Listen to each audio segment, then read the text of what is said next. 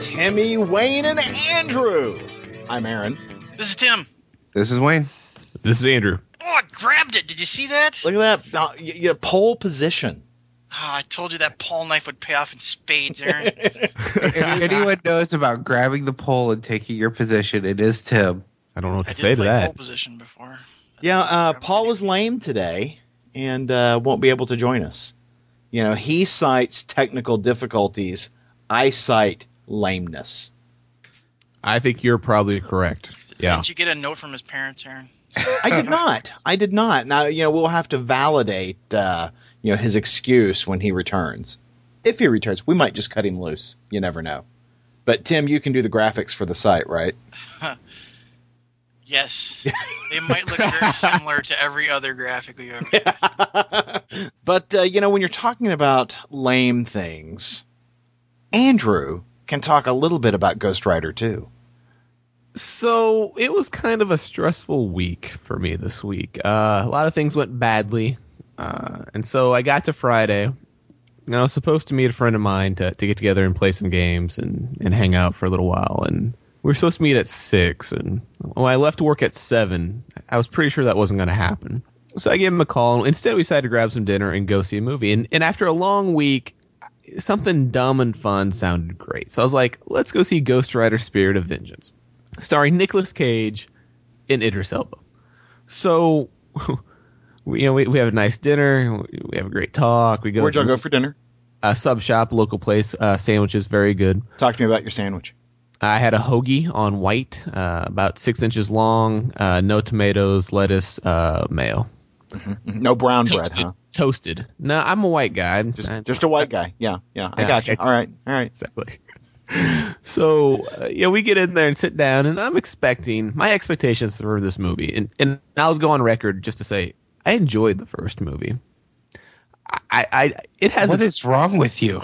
it has its failings, sure, but I I really enjoyed it. You know, it's a big, clean production. I love the stunts that they were doing when he was just Johnny Blaze. I like the the big action sequences. It's Like not perfect. failings? Do you mean the whole movie? No, no, no, dude. The, when he was drinking jelly beans out of a martini glass, that was awesome. You kidding me? It was the.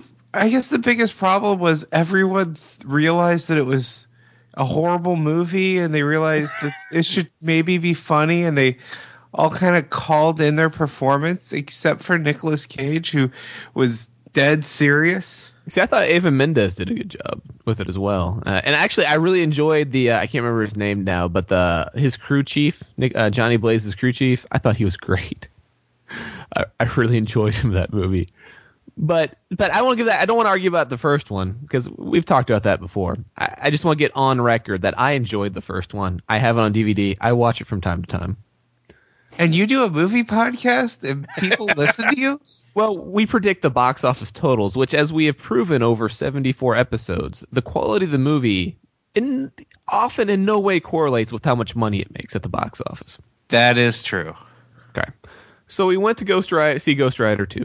From the very beginning, I was like, this is weird. Uh, they they did that thing we've talked about where during the opening credits they basically reprised the the origin story. But I was like, they just had a first movie. Why do they need to reprise the origin story once the second movie in a series? So that was kind of weird. Um, and then Nick Cage, who I, I enjoy as an actor, I, I like a lot of Nick Cage movies. He did not. He seemed overly manic in the role, whereas before, you know, in the first one he was very serious. This one he almost seems like he was on PCP the whole time. Um, they do have a great guy. I don't I don't remember his real name off the top of my head, but there's there's this great drunk monk named uh, Maurice. He was the best part of the movie. The action sequences were at times, especially at this construction site, just ridiculously over the top, even for me. And the depiction of the rider just wasn't as good as it was in the first one. So it was not nearly as good as the first one. So if you hated the first one, for God's sake, don't go see the second one. Oh, I'm not.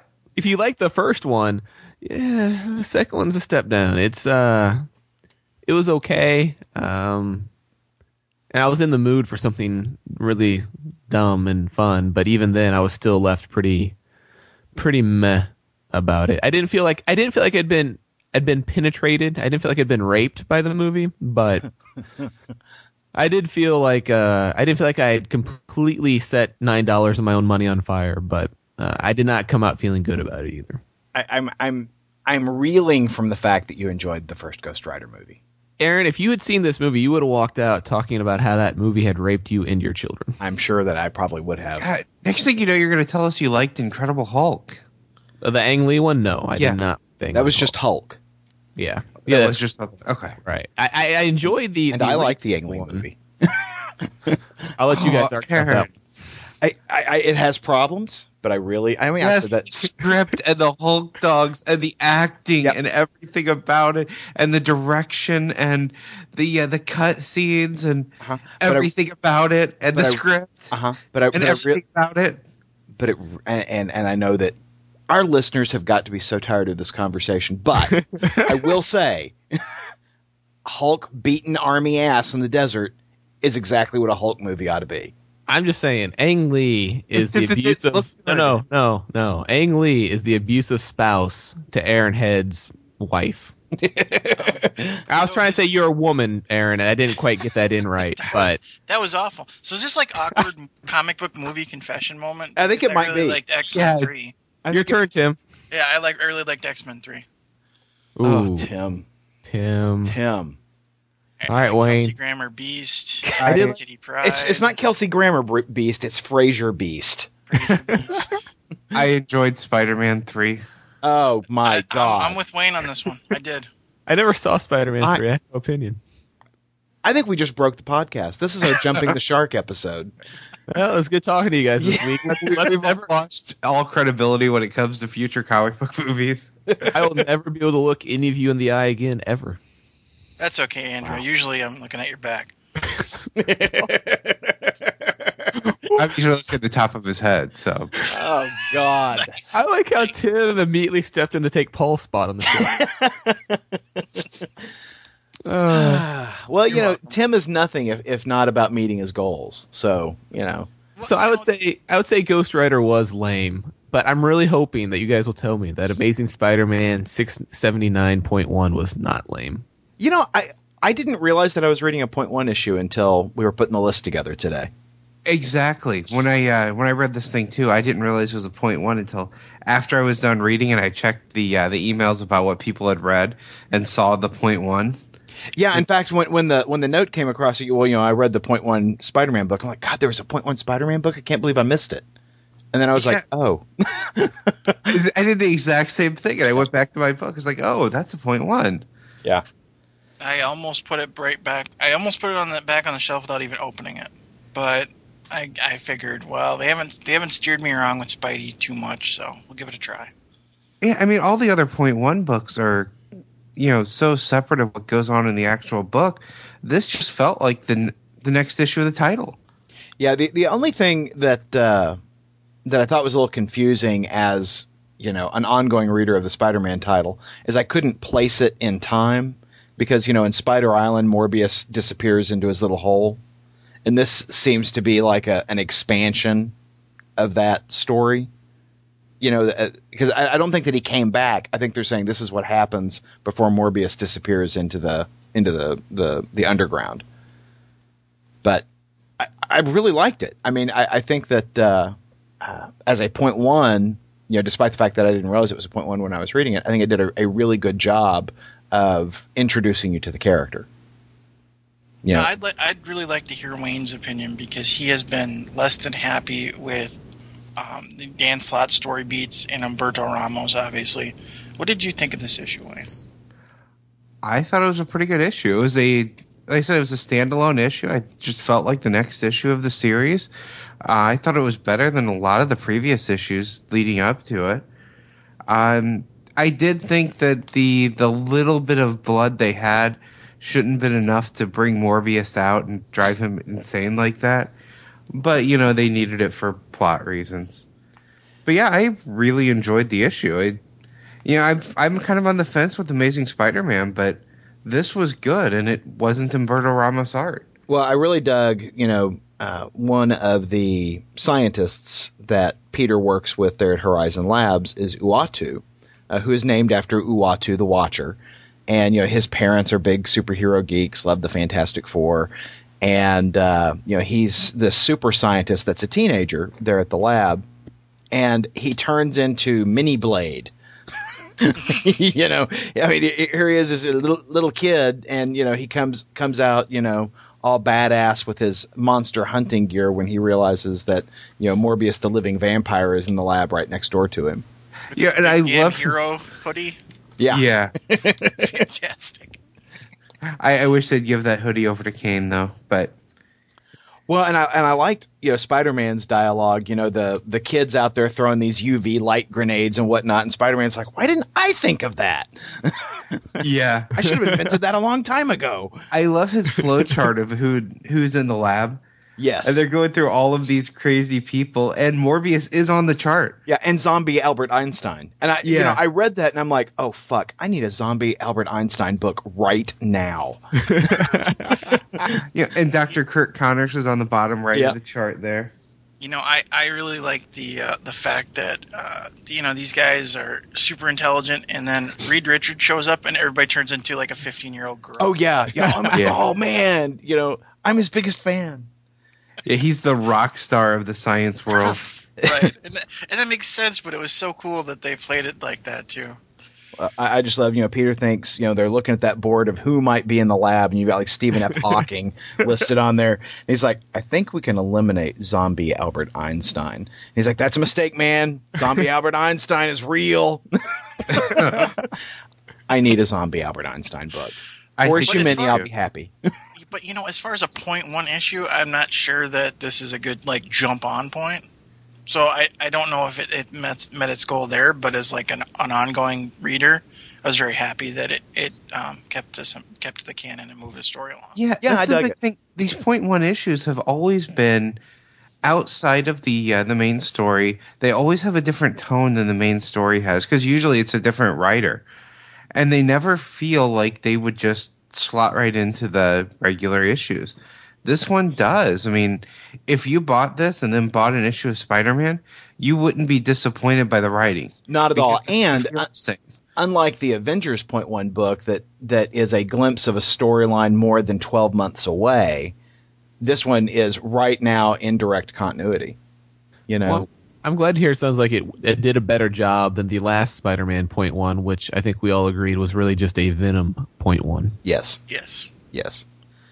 So Daredevil number nine by uh, Mark Waid and Paulo Rivera. Yeah, I bought this entirely because of the uh, the Spider-Man Daredevil crossover recently. Mhm. I, uh, you know, I've never really cared for the character of Daredevil, but when I saw Mark Waid writing him, I I enjoyed that crossover quite a bit, and I en- I enjoyed Daredevil in the crossover. Mhm. So I figured, okay, I'm gonna give this an issue and see what you know what does he do on Daredevil when it's not a crossover with Spider-Man. Right. So what you think? I loved it. I, I have I have questions, but other than that, Now, does are your questions about the uh, first full page of the comic uh, comic where you know Daredevil is romancing the Black Cat, and then there's a cut in where he's smelling his fingers? Is that your question about the stanky finger? that's one of it.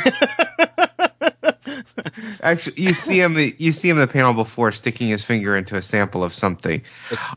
I I'm just more curious why the Fantastic Four emblem is an art artifact. Well, it's because it's unstable molecules, and they've used it as a storage device because of those unstable molecules, and it's got all of this data on it. Okay, that makes more sense because that's brought up a couple times in the course of the uh, Yeah. the issue. You know that symbol. It's like why in the world is that symbol an artifact and important? Yeah, it was recovered by like Hydra or something, or one of those kind of secret societies, um, and utilized as this big storage device that has all these super secrets that could, you know, topple all of, you know, AIM, Hydra, you know, uh, the Gorgons organization, you know, all all of that. Um, uh, and you know, Daredevil stole it from them, and so they're out to get it. Yeah, this was also a very dialogue light issue. Yeah, and the the uh, the story of this issue is that uh, in a cemetery there in Hell's Kitchen, coffins are disappearing, but they're not being dug up; they're disappearing from below the ground. And turns out the moloids, you know, the the little yellow henchmen that work for the mole man, have been taking these coffins for some strange reason. And of course, they've made the huge mistake of stealing Matt Murdock's father's body. What I liked about that though was that it was just one more body. This wasn't a case of them trying to strike at Daredevil or something. Because too often we see, oh, Bruce Wayne's parents' body has been taken, or you know, in other books, people's you know significant others or what some relative that's dead, their body gets taken. That wasn't what was really happening here. They were taking all of them. Right. It just so happened his was one of the ones they took. And that that also led to the creepiness right. of Mole Man dancing with corpses. yeah, that was really weird. Yeah. it was really weird. It you know, was and, they it they was freaky and I want to read more to find out what's going on. no, it was really good, and you know, I enjoyed. You know, Mark Waid does a fantastic job of describing how Daredevil relates, and you know, through his senses, you know, to the rest of the world, and so you know, it's no big deal for Daredevil to go down into the these you know underground tunnels and you know down into the center of the earth to chase mole men because he doesn't need to see. You know, he, he he's blind and he's got his you know sonar and his hearing and his sight and I mean his uh, his sense of smell and, and taste and etc. But of course, because he's chasing dead bodies, he had to put camphor under his nose, which you know I think maybe was something else. But he says it was camphor under his nose so that the, the stench of uh, of the uh, dead bodies wouldn't overwhelm him because you know he, he he states in the book you know it would have me throwing up before I got very far. Yeah, wouldn't, that's the, one thing wouldn't, wouldn't the stitch of camphor overwhelm his super smelling? Well, it over it, it overwhelms it, but it's not going to make him nauseous. Have you ever smelled camphor? I have not, but Daredevil appears to not have a problem with it. Okay. But uh, but you know he gets down there and all the running water starts goofing up his hearing. So you know he's like, man, I'm already you know three senses down on this thing, you know. But I, I just I, That's one thing I love about Mark Waid's writing of the character. I noticed it during the Spider-Man crossover. Too many people just treat Daredevil like he can see. Right. They use the radar vision just to to do anything. He actually has taken the time in his stories to think about what it could and couldn't do and play up the weaknesses, play up the strengths. So I mean, yeah, he can his senses tell him things that you know regular people wouldn't know, but he's also weak to some things. There's some things he just doesn't see. Right. And like at the end, he can tell how far down this pit is, but has no idea he's falling into the mouth of a giant monster. right. I got a kick out of that because too often Daredevil just becomes this uh, this Mary Sue character that he knows everything because of his you know his hearing. And Yeah. there's never the the downside to it. And Mark Waid does a great job of giving the downside, but not you know not kicking the character in the nuts in the process. Well, and Paulo Rivera is brilliant in the way he draws those panels. You know, you really get a sense of of how the world appears to Daredevil. Well, and that was the cool thing for me because this is the first issue jumping onto this Daredevil.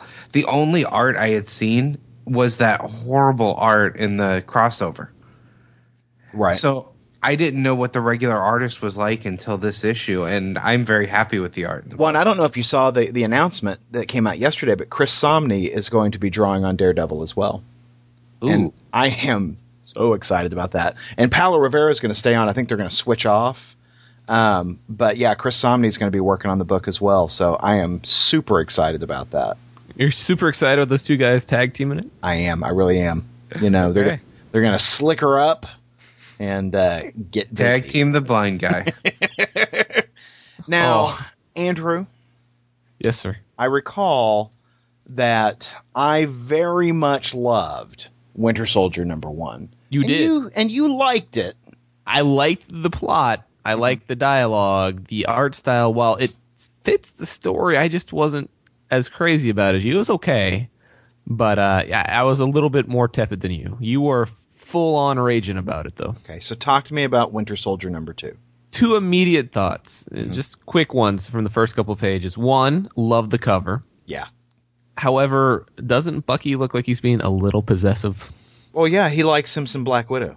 I'm just saying, if you got to hold on that tight, it's not really yours. Doesn't really matter. You know, speaking of covers, here's a random question for you, Andrew. Since you're buying all of these digitally, when they have alternate covers, do you have the option to buy?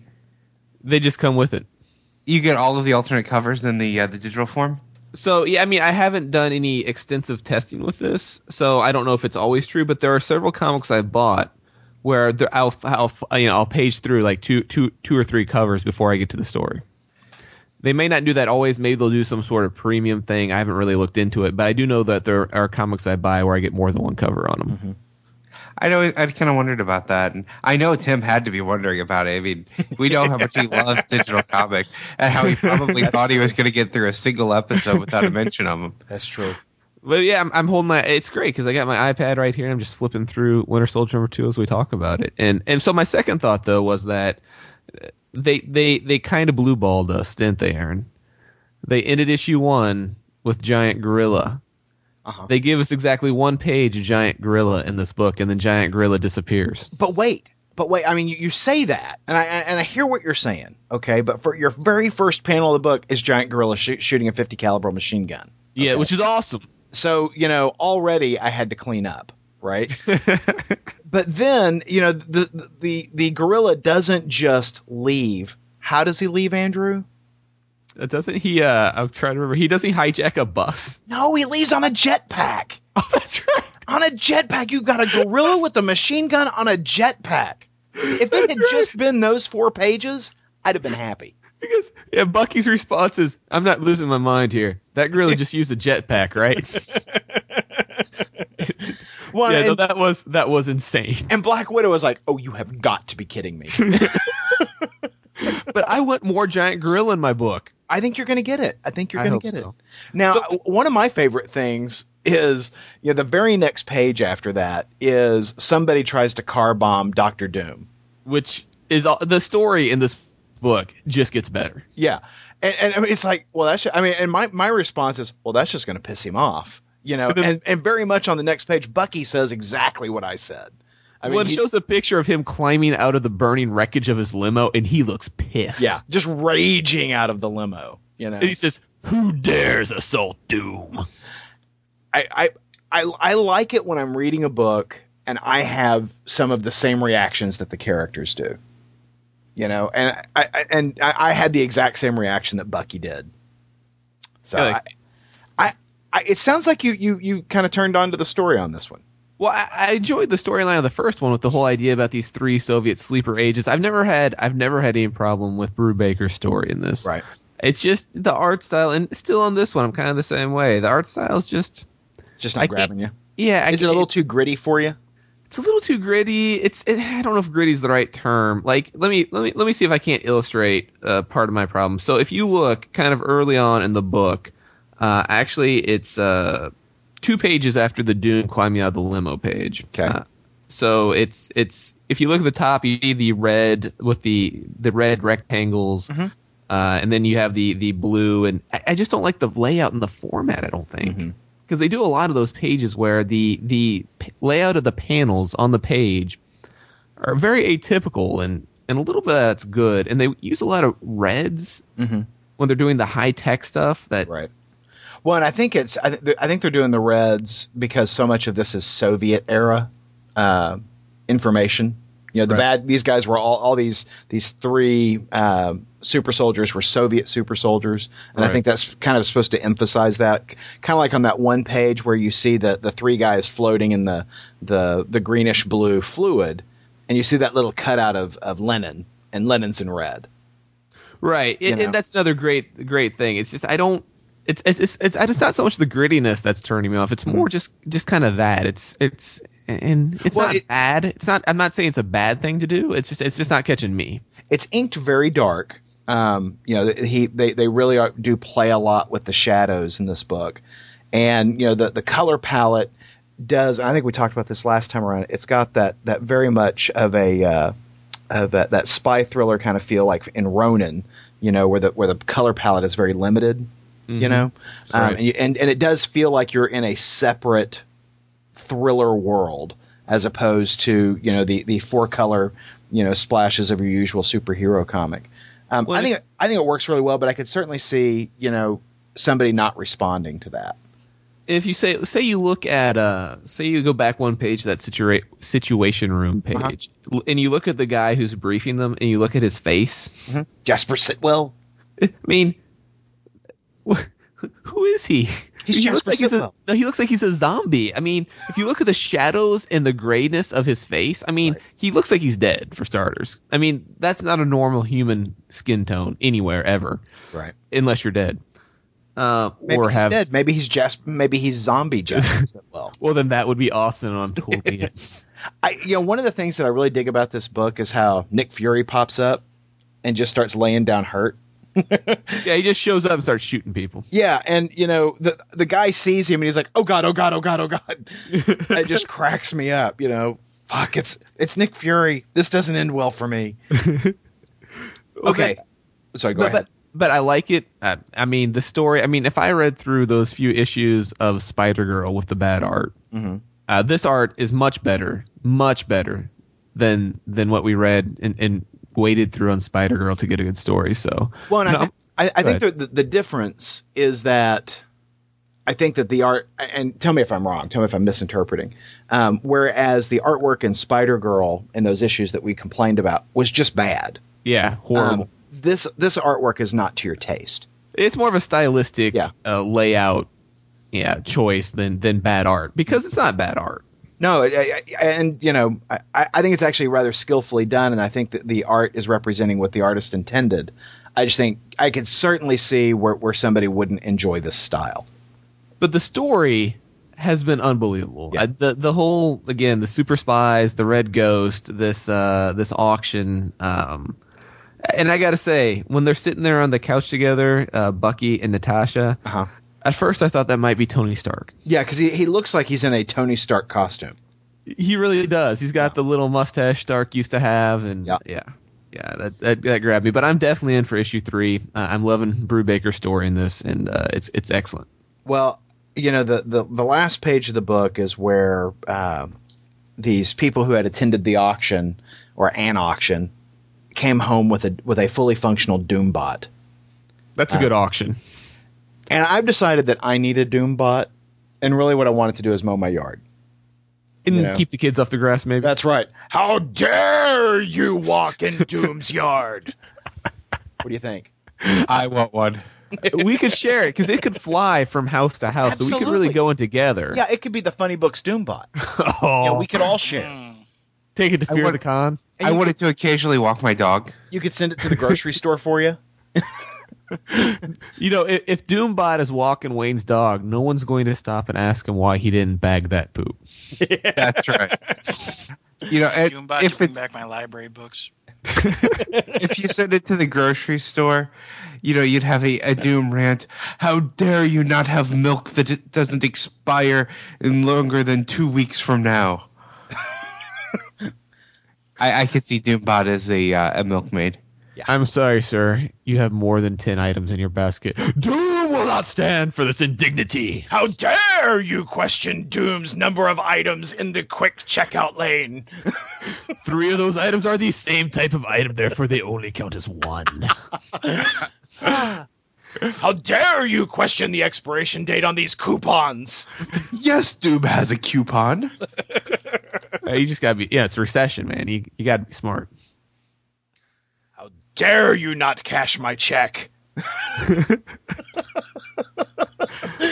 ID? You want ID for a check? Do you not know who Doom is? I will not remove my mask I just want him to sit in my passenger seat on the way to work. so that you get counted as a carpool. Yeah, right in the carpool lane. I Just like to look at people sternly. well, you know, he's got he's he's able to throw those, you know, uh, you know, rocket blasts out of his gloves. So if you know the guy, it, you know, throws you any attitude on the highway, He just blasts them out of the road. Oh yeah. I like Just it. make just make sure Here. Doombot knows to roll the window of your car down first. And if there's not a good parking spot, he can go and lift the car, you know, another car up, move it out of its spot, and you take that spot. Yeah, this is something we've got to have. We need that, we need more giant gorilla in our Winter Soldier in issue Damn three. straight. That's all I'm saying. I need I need some more monkey ass. Well, there's no there's no giant gorilla in Wolverine and the X Men. what? No, there's Why, not. why would there's you a read whole lot of brood. Oh well, the Brood are There's good. A lot of brood. You mean aliens? No, they're called brood. The brood. The brood. The the Brood? The, brood. the bears. The Brood. Brood. Yeah, they were they were sent by Ditka. Yes. Um, Bulls. So Wolverine X Men Five, uh, which is a title that uh, kind of Paul got me hooked on, but also the the local comic book guy recommended. Uh, this one has Preggers Kitty Pryde, and uh, Did you say preggers? yeah, she's Preggers. She's with She's- child. Is she showing? Wow. Well, yeah. Well, it it's you know the fourth one she just like starts showing, and then the fifth one we figure out what's going on. Do we know who the father is? Uh, we actually do. Uh, you know, if you, I'll go into spoiler territory. Do The, it. fa- the father is actually a, uh, a a nano swarm of miniature brood. Oh. So That she's seems really bad. pregnant. She's yeah. That's basically what B says. He's like, oh, this isn't good. Seems, seems really bad. Yeah. That seems less interesting than That if is it some were serious Colossus. junk in your trunk. I'm not I'm not I'm not necessarily a fan of abortion, but that seems like maybe an abortion candidate right there.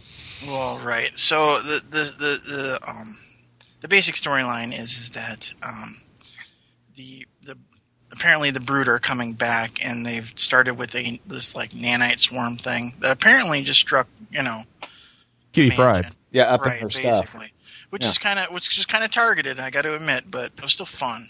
They had Um, to find their way into her room, into her bed, under her sheets, through her jam. Anyway, go on. right yeah but They had to buy her a glass of Chardonnay. Now, if if you were going to come back, wouldn't that be the one of the prime places you would want to come back to, though? Let's not let's not get me in trouble. Go on. yeah, uh, yeah, and that was one of the lines. where she's like, I don't know how this happened, and Beast is like, well, maybe we have to enroll you in Professor Gambit's health class. they have Gambit teaching health. yeah, which we haven't seen, and uh, and we haven't seen. I don't. I, I've only gotten. Uh, I've missed a couple of these episodes. I haven't seen Gambit yet, but that's fine.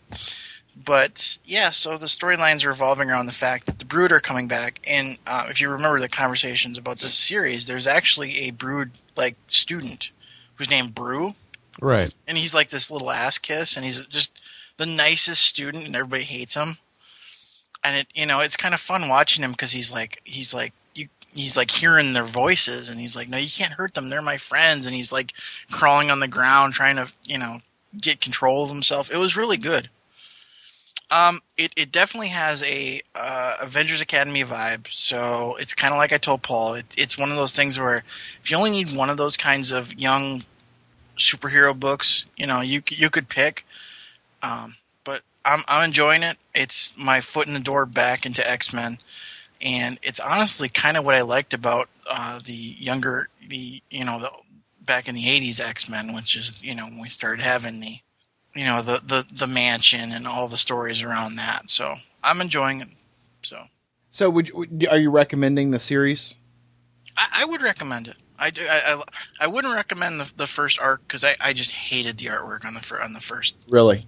the fir- the first one. But Uh-huh. uh, issues four and five uh, have been have been solid. Because you know, I'm reading Astonishing X Men, uh, and have really enjoyed it. I've really enjoyed Astonishing X Men, and so you know, I, I- this is what I hate about the X Men books is they pull you in, but uh, it, you know, hearing you and Paul talk about Wolverine and the X Men has me has me curious. What I need Marvel to do is because I was thinking about picking up Ultimate X Men digitally this week. What I need Marvel to do is is I- I'm okay with them charging full price when, when it first drops. I know Aaron disagrees with me there, but that that that doesn't bug me. What bugs me is that they don't drop off in price after however many weeks, four Right. weeks or whatever p- time and space you want to pick. Because I'm looking at you know the first seven issues of the Ultimate X Men, all three ninety nine, and like if I go and look at Wolverine the X Men, You know, it's five issues, all three ninety nine. I, I need them to get on the bus and start dropping the price after four weeks. I agree. I agree. I, and and I'm hoping, you know, that they're they're supposed to do their full on blitz for for digital comics, isn't it, next month? Uh, it's March or April, yeah. Yeah, and and I'm hoping that maybe they come out with a, a scheme around that. That you know, yeah, you know, we're going to release them at cover price, you know, day and date, and then you know, four weeks later they'll drop. Yeah. I'm really hoping that's where they go. Because that's really that's the first step to getting to where you want them to get to. I think. Aaron. exactly, exactly. So, And- but just to, just to wrap the bow, if I, if Yeah, I could, um, sure. th- Jason Aaron's the one that write, that writes this book, Mhm. and uh, Nick Bradshaw does the pencil. So I don't know Nick Bradshaw from you know anybody, but it's it's been really good, and there's a lot of interesting young characters. Um, you've got like the uh, smart ass character uh, student named Quentin Quire, who's like this powerful telepath. You've got Gladiator's kid, which is kind of interesting. And you've got uh, Genesis, which is the uh, Apocalypse kid. It's the one that uh, we- Weapon and not Weapon X, Agent Zero. Is that the guy one they dresses all in white and looks like Storm Shadow on uh, yeah, Uncanny X Force. Mm-hmm. He's he uh, he secretly made the clone of the gen- of the Apocalypse kid before they killed him or something. And so he's in class, and it's really interesting watching him struggle with, um, you know, trying to be because he, he honestly was raised nicely in an you know in a in an, not alternate reality, but like you know, in in the danger room or whatever. Right. and uh, now he's coming to all these questions of you know am i you know am, am i set on a path basically? So he doesn't necessarily know he's apocalypse but he's got this inkling that he's going to be a bad guy and so it's kind of interesting going you know if if because there was a scene where they were talking about chromosomes he's like so is that the sum of our parts and he's you know he's asked a couple of those questions so it, it's it's been good Good. Well, I- I'm also interested in, in reading. You guys keep talking about it, but uh, uh, I- I'm hoping you know because one thing Marvel does do, I like their 99 cent Monday sales. So Yes. I'm gonna keep my fingers crossed and hope that that or maybe Ultimate X Men come come soon because I would like to get back into the X books. And this one sounds like a good one. Yeah. Yeah, I, I, and I have enjoyed some of the uh, you know preview artwork I've seen out of those books. So, yeah, I'm gonna. I think I'm gonna give that a shot. Uh, probably like Andrew, I'm gonna wait for it to drop from a 3.99 digital price though. Right, and and we did. Aaron and I took a shot on something new this week as well as as DC Universe presents. Uh, number six came out and started a new storyline that they moved away from the Deadman story. Deadman, Deadman. It's Phil Deadman. Phil Deadman. They've been telling, and they started off with this issue with a new Challengers of the Unknown uh, story arc. With That- uh, I was just gonna say it's written by Dan DiDio, uh, Jerry Ordway, and penciled by Jerry Ordway as well. Now, did uh, you ever read any Challengers of the Unknown before? I have vague memories, and mainly it's when I saw that little hourglass symbol. Uh huh. I had that flash me back to memories, but I have no, I have no knowledge. I just have vague memories of reading these books when I was younger. I never read the original series, you know, from back in the you know 60s and 70s, I guess. But uh, I read the 90s series, which was very much kind of an X Files kind of, uh, you know, even though they weren't federal agents, they were kind of chasing those kind of X Files kinds of stories, and they were, they were really good. I really enjoyed uh, that series. Rather short lived. Um, I was dubious about buying this book because I'm not a big fan of Dan DiDio's writing Mm-hmm. but Jerry Ordway's involvement is really what kind of put me over the top. And and man, I love his artwork, and I, and I think he did just a, a, a really strong job in in this issue. Absolutely, it's uh, it's drawn beautifully, and uh, everything from giant crazy monsters to women standing around nothing but their bras. He did a great job. Yeah, no, exactly. And you know, I, I appreciated his choice that you know here. Uh, these guys, you know, crash land in Nanda Parbat up there in the in the Himalayas, and you know, frigid cold temperatures, and all the men are you know changed into robes, but you know she's in a bikini. Um, so I appreciated that choice. It just, it's just, it just makes sense. yeah, but boy, I hated the story in this book. Oh, I really did. I hate to hear that. Did you like it? So I'm not hundred percent sold yet. Okay. But they gave me enough that I'm interested to see where it goes. I especially really like the involvement of Ace, and I'm curious to see what they're going to do with his character. Um, you know, just just as a quick synopsis to our listeners, basically, these people are on a, on a small private jet. They're pseudo C-list stars who are going to participate in a new reality show, and the plane crashes. Um, they wake up in this strange verdant city in the Himalayas that seems all very mystical, and then after some exposition, they flash back awake and they're back at the crash site in the middle of the snow, and you know they're in the Himalayas. And that's when a giant monster shows up.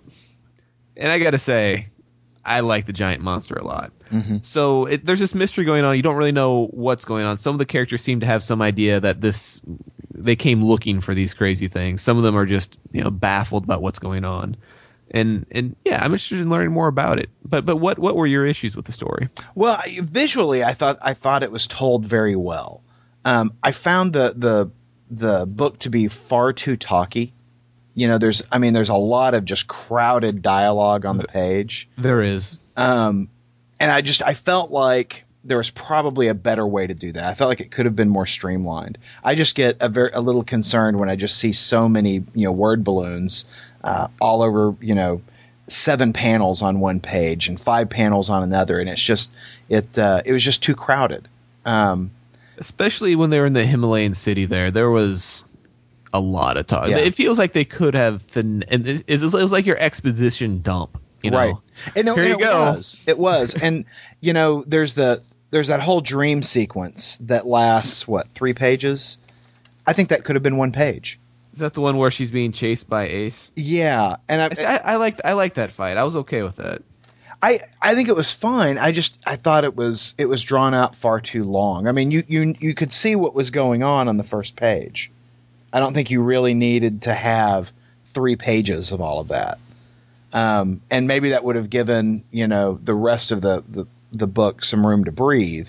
Um, I just you know I, I I feel like if you know as a reader that you're in a dream sequence, you probably don't need to spend a whole lot of time on it. And it spent three pages, you know, of a 22 page book, and I just felt like that was too much time commitment there. I, whereas I was, you know, far more interested in seeing her walk around in, in her bra and skirt in Nanda Parbat. So, just saying. And they did have five pages in Nanda Parbat of the book, and Uh-huh. uh, I, I think they could have shortened that some too, because there's just a lot of there's a lot of talking. Yeah, I think that there, I think there were some structural issues in the story, and you know, maybe maybe the second issue will will, will see that improve. Um, but uh, I, I was again, I really enjoyed Jerry Ordway's artwork in the book. I mean, I But- just, I, I what I like about it is um, the way he draws the, the challengers. They all look like people you might know. You know, they don't look like superheroes. They don't look like you know Superman. They were not they were not drawn by Rob Liefeld, obviously. Yeah, well, and they, they just look like real people. And you know, sometimes you, you kind of you get so idealized in some of the heroes, they never look like real people. You know, and these guys look like somebody that you might meet. You know, uh, standing next to them in line at, at Kroger with your Doombot. You know, these guys look like real people. Wh- what did what were your thoughts about the story from from when they woke up after Nanda Parbat uh, to the end? What what did you think about that in terms of the story? you know, it all seemed very rushed. Um, I didn't care for. I don't know. It's, it just the whole. Well, you know, I, I I remembered suddenly that I had this this totem and it started glowing, and that meant we needed to come to Nanda Parbat. You know, and I, I didn't much care for it. How about yourself? I didn't because the guy who has the Taliban seems like a crazy man. So he, he's kind of the crazy guide who got them all out here without really telling them why they were going. So I wasn't so worried about that. But I did think the the appearance of the helicopter Yeah, and how how the pilot was killed, but the the helicopter otherwise is fine. Right. seemed a little uh, contrived. yeah, and I, I assume we're going to get more explanation on that. I mean, that's a that's a huge assumption, but I assume we're going to get more explanation on that. So I thought I thought it was solid. And Like I said, I'm I'm I'm it's willing to give it a second one uh, to see to see where they go with it. But uh, and of course the Jerry Ordway is just so it's so pretty. It really is. It really is. I, you know, the the Jerry Ordway artwork is enough for me to give it a second issue. So even though I was I was dissatisfied with with the story, I really did enjoy seeing Ordway's artwork. So I'll pick up the next issue just to see if it uh, improves. Uh, well, let's keep our fingers crossed. Yes, sir. I, I, I think I need more non superhero books in my life, honestly. Yeah, and you know, Challengers of the Unknown. You know, my, here's my nostalgia talking. You know, the, the the series that I read in the '90s was fan freaking tastic. I just really enjoyed that book. So And you guys had pitched, you and Paul had pitched it to me as X Files. Uh, in, you know, weird things happen, but the protagonists are not super powered anyway. right, And um, uh, I was a little disappointed when I started to read it, and I was like, "Oh, these guys are reality TV stars." Oh. yeah, that's not a way I would have chosen to go with that one, but, uh, But it could be good because that gives you a highly a, a group of highly dysfunctional narcissists to put together in, in stressful situations. So it, it could be good. and well, and maybe one of them will go to jail for tax evasion. Maybe one of them will eat another one. Ooh, I mean, the only thing better would be if they were, you know, comic book podcasters. Fear the con. but we would be challengers of the known. I don't know, man. The first floor of that hotel was pretty unknown. Ooh, that's true. We, it, I, I think that we were over a hellmouth.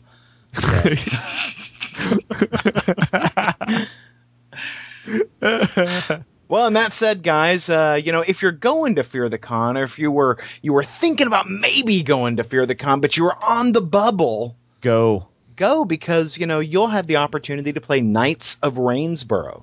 Uh, Tim is running the first in our three game series of Rainsboro games, and what's it called, Tim? Uh, Escape from Dogger Island.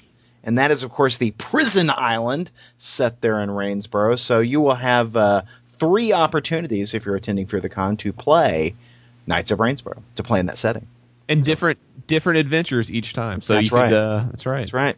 So uh, fearthecon.com, and I'll put a link in the show notes. Get over there, get registered. First weekend of May. Woo! Actually, I guess it starts Friday, goes through Saturday. Worldwide Wing Night on uh, uh, Thursday night. Woo! Buy any Andrew and Orange. Please, it's my only friend. All right, guys, Bye, See y'all next week. And scene. Podcast theme music graciously provided by Mark Andrew Pope. For more information, visit markandrewpope.com. Funny Books with Aaron and Polly is a production of ideologyofmadness.com. No Spider Man clones were harmed in the production of this podcast.